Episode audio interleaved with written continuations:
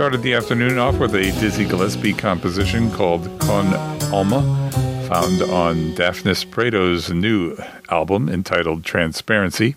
And now I have a surprise for you. My guests this afternoon are Dafnis Prieto and Eric Oberstein.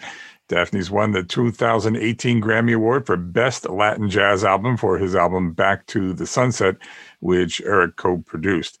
They beat out actually two of my other favorite artists, Bobby Sanabria and Elio Villafranca, for the top spot, among others.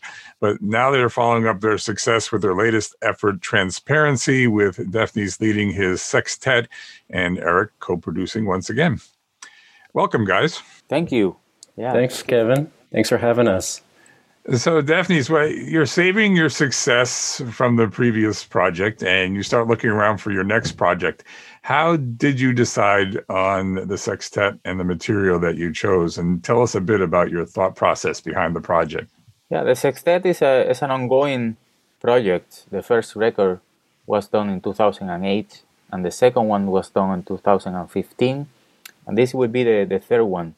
So it's an ongoing project that I really enjoyed uh, uh, writing and arranging and conceiving the music for this specific uh, instrumentation. Transparency came about uh, so many different meanings uh, behind the, the subject of transparency, and uh, one of them is just the, the, the fact of you know going back or getting in or going deep into the the thinking or the spiritual journey of being as much transparent as possible with life itself and sincere with uh, your own life and with the life around people that you love. And think uh, the world would be a much better place if we practice more of that. Then you know i try to um, to relate that and and, uh, and reflect that in the music through the arrangements, through the contents of the music, and obviously through the playing, which I believe the musicians did an amazing job in the in this album as well for the interpretation of the music and their own take on it. Why stick with Eric as the co-producer? Oh, I, I, I, I've found myself that, that I would not have another way at this at this or any other moments. This is unbelievable because we actually kind of feel like we know each other for so long at the same time in terms of, of knowing who we are and how we work and what we want. And uh, these things are very important when you're creating a, a real, uh, truthful, and professional relationship. And, and I think that's what happens with me and Eric. We will be embarking in many other futures, hopefully. I mean, that's my. Uh, what, what I hope uh, embarking in much other, uh, you know, interesting and and uh, joyful journeys that we will have in the future too. So, what's it like working with Dafnis, Eric? I mean, uh, what do you bring to the table, and I mean, how collaborative is it? Oh man, it's uh, first off, it's a joy. Uh, you know, Dafnis. Uh, we know him as as an artist publicly, as a drummer, as a composer, just the immense talent and, and vision and voice that he has. But then as a collaborator is just you know he's a he's a sweetheart. He's a very transparent person, and I think the reason why the two of us gelled so quickly when we started working together about four and a half years ago now um, was just that personality wise we complemented one another and we were very specific about what we were uh, out to achieve together. And, and I think that we, we complement each other very well. I have a background as a musician, but you know he's doing the heavy lifting on on the composition side and you know the arranging and, and all the artistic stuff to get the the band together and the music ready. Um, but I also deeply empathize with that process and understand what he's what he's doing, and then I'm sort of running behind the scenes, getting all the structural and logistical things and ready and uh, ready for the projects. So, but it's been really wonderful, and it's a, a great friendship that we've we've built over the years. So, when this stuff is coming together, are you telling Dafnis that, uh, hey, you know, I'm just not liking this composition, or I'm not liking this arrangement, or, I mean, are you give, are you allowed, or is it that kind of collaboration where you, you know, you can throw stuff into it and and he accepts it or he doesn't? I mean, it sounds like you guys have a good relationship, so it wouldn't be a problem. But is that part of the deal? I think we have in- incredible trust in one another. And I know that he's going to bring wonderful music and material to the table always. And, you know, there are moments when he'll ask me for my opinion or I'll, I'll tell him what I really like. You know, there was a moment very early on with the big band project, I think maybe in our first conversation, where I told him, you know, I really hear one of your sextet pieces being perfect for a big band arrangement. And uh, he indulged me and he went on to arrange that piece, The Sooner the Better, uh, for the big band. And that was one of my favorite pieces. And, you know, there, there are specific moments where I might offer um, that feedback. I would say that artistically, I am more present in the recording sessions and the mixing sessions where I'm just using my ear, you know, to make sure that we're we're capturing the sound that we're after, that we're getting the best performances out of the band. You know, when I'm behind the glass with the engineer in the booth, I can be that extra set of ears for him. And uh, certainly when we're mixing with the engineer, that's a hugely collaborative process. So we're we're offering opinions together there. Mm-hmm. So it must be really hard to manage a big band situation over a sextet. I mean, can you give us a little insight behind that, Daphne? It's you first. Yeah, I mean, you know, the the uh, the whole process is uh, is much more uh, complex because you know every person it adds a level of complexity, and we're talking about 17 person on stage, and besides all the logistics that that we have to put together traveling and the whole thing but you know the arranging of it is much more ambitious in in a sense of, of complexity and diversity and etc etc so it's, it's different. I mean you know the magnitude of, of it is bigger in in the musical sense not because of the of the quality of the music but the variety that they give you the templates to work with you know Mm-hmm. And, and, you, Eric, what do what do you think about the difference between putting together a big band project and a sextet project? I mean, I really think about it in the same way. It's really how do we achieve this artistic vision together and who are the personnel to achieve it? I mean, it was a very interesting process assembling the big band. Um, I think we had discussions early on about who might be the the appropriate players for it. And, and Dafnis was really writing for the specific musicians, really tailoring his writing to their sound, their personality artistically. You know, sort of the old uh, Duke Ellington story about him writing for each member of his orchestra. You know, mm-hmm. Johnny Ho- Johnny Hodges, and he, knew about his beautiful sound. That's that sort of dynamic. I think that Dafnis was definitely writing to the personalities of each of his musicians, and with 17 musicians, he was thinking about how to balance those sounds and who was going to provide leadership in each of the, the sections, that sort of thing. We've talked a lot about the sextet feeling like a mini big band, just artistically and harmonically. So to me, maybe less musicians on the bandstand and in the studio, but a, a similar process, and he's certainly writing for those specific musicians as well.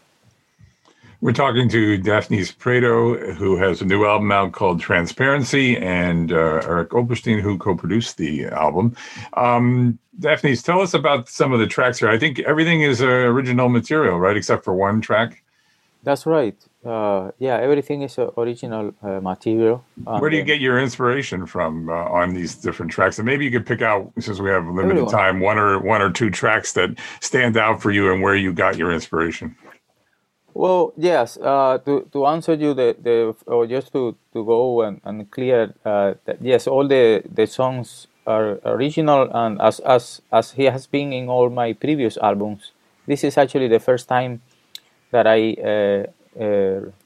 record and arrange a song that is not mine in one of my records, and this is the the song "Con Alma" from Dizzy Gillespie and uh, I did this arrangement because I, I really uh, enjoy the melody of it. I think it's a very it's a beautiful melody, uh, and I wanted to bring it into a ballad, into a more ballad um, template and formats. And in, through that sound, I kind of created an arrangement that you know it just uh, it just uh, creates a, a lot of fluidity, uh, interconnecting with that me- melody the, the Dizzy Gillespie melody con alma. Mm-hmm. And that's that's the story of that. That's actually my first time that I record a song that is not mine in one of my records, and I'm really happy cool. about it because I, I really enjoy that song. When you speak about Dizzy, how, who else has influenced your your style and your you know your your writing? Well, many many many many composers in in in the composition realm, many including including uh, classical musicians and uh, classical. I mean European classical musicians because I did I, I was I'm trained in in classical music in European classical music mm-hmm. so that's what I did at school for like eight years or so so yeah I, I mean that's and composers from Cuba and, and that's where I am from and obviously I listen to the music uh, since my childhood and um, and jazz music of course and, and world music and many many uh, many people you know. Mm-hmm. Yeah, what's in the water in Cuba that produces so many musicians? Is it does it some does it um, have something to do with the fact that uh, Russia was a big influence on the uh, music scene in Cuba for a while, as far as think, having the conservatories, you know, where they were trained. I mean, highly trained for quite a while. Yeah, I mean, even before that, I mean, I, I would not take that uh, uh, definitely for granted because I think uh, uh having the the cultural and the so musical and um, just inspiring music, uh, musical culture in Cuba on by itself without the, the technique and the and the European influence that were brought you know after the revolution to Cuba. You know we've been influenced by European music in the first place also since since you know 500 years ago. I think that that Cuban music adds a lot, and and classical music adds a lot. There is a, a powerful uh, musical culture in Cuba, and and when you add that to the influence that we have from from uh, that we had, uh, especially after the revolution, that you know the school of European classical music and Russian musicians that that came to actually and be uh, teachers also at school. I had a Russian piano teacher, for example. Mm-hmm. Right? Why did you end up with drums? I mean, it's uh, you know, it, you're, you're, a major composer here who's a drummer. Yeah, I mean, I don't, uh, why I, I always you know this is a very um, very interesting uh, thought you bring in because I always have that people ask me that question, and I always tell that to my students themselves. Like you know, it's very interesting how people assume that drummers are not musicians for some for some reason. Usually, the bass player gets the most maligning. yeah, no, I mean, you know, would you never ask uh, that kind of question to a, a, sax player or a piano player, you know, because it's already taken for granted that because you play those instruments, you are a musician. Sure. No, I don't think it's a disparaging thing. No, I know, I know, but it's interesting. It's just ironic. Uh, I'm just saying that it's you, uh, personal Kevin. I know, I know you know that we know that we all know. but uh, but you know, it's just interesting. So Eric, maybe you can uh, also opine here on uh, that dynamic. I mean, Cuban music is deep. I mean, I mm-hmm. I'm astonished when I I'm with Oswaldo, uh, my my brother-in-law, who shows me so much Cuban music that I have never heard. I'm not going to hear every bit of, of, Cuban music that has been created. It's just so much. It's volumes of stuff. But there was something that happened with the revolution that also was uh, like a refining. Maybe is there? Do you have that kind of sense too, or do you have some, some thoughts on that?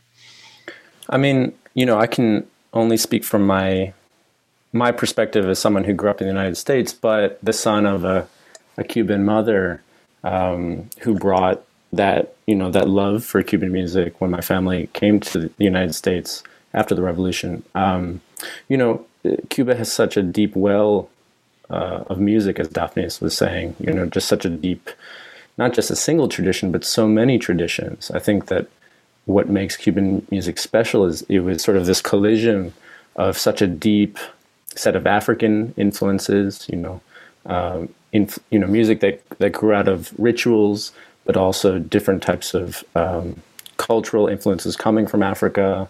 You know, the the folks who were native to Cuba as well, the the Tainos, the uh, you know the European influence as well. So, I think when you have so many influences colliding on one one island and uh, of course, each part of Cuba is distinct in terms of its traditions as well and how those those traditions develop. So I think if you combine that foundation and just that national love for music that Cubans have, they live it in their daily lives. Uh, and I suppose if you apply that that classical Western classical influence, that conservatory training, you just have a lot of uh, folks who are dedicated and disciplined about how they they approach it. But yeah, just you know, Daphne certainly lived it and uh, can can speak well to that. Uh, Daphne, I just saw your name on the new album. I just came across my desk, and you were drumming on it. It wasn't your project, though. Yeah, yeah. The latest that I that that it has been uh, released that I've been part of it is the John Daversa uh, Quintet. Yes. How did that come about? Wonderful, wonderful, wonderful record, and uh, and uh, he did a great job. And the the musicianship in that album is is really uh, special, very nice, and uh, we all had a great time. Yeah, I was listening to it and I said, "Who's drumming?" And then and there's your name. I said, "Oh, that makes sense." so tell me just a little bit more about it. Well, this, this is a, a, a, project of, of John Daversa that he put together with um, it's kind of a, a bolero kind of a, album. Uh, Gonzalo Rubalcaba on piano and uh, Carlos de Rosa on bass and Sammy Figueroa on percussion and myself on drums. Oh, a bunch of lightweights. Yeah, very. It was fun. It was great. It, was very. It was very relaxed. We we had a great time, and I think the record came out beautifully. Yeah, I agree with you. It sounded real good. Mm-hmm. Thank you so much for coming, Daphne and, and Eric. I really appreciate you giving me a few minutes. Would you pick from the new album to go out with here? What do you want to hear on the radio? I think I think we should go with Amanecer Contigo, which might be a, a track which is a this is a song that I dedicated to my wife which originally is a, is a real song with lyrics. Uh, but this time it's arrangement for the sextet. It's a love song with rhythm, so it has a beautiful uh, melodies, but it still have a, a very uh, you know uplifting rhythm. I hope you enjoy it. This is Amanecer Contigo.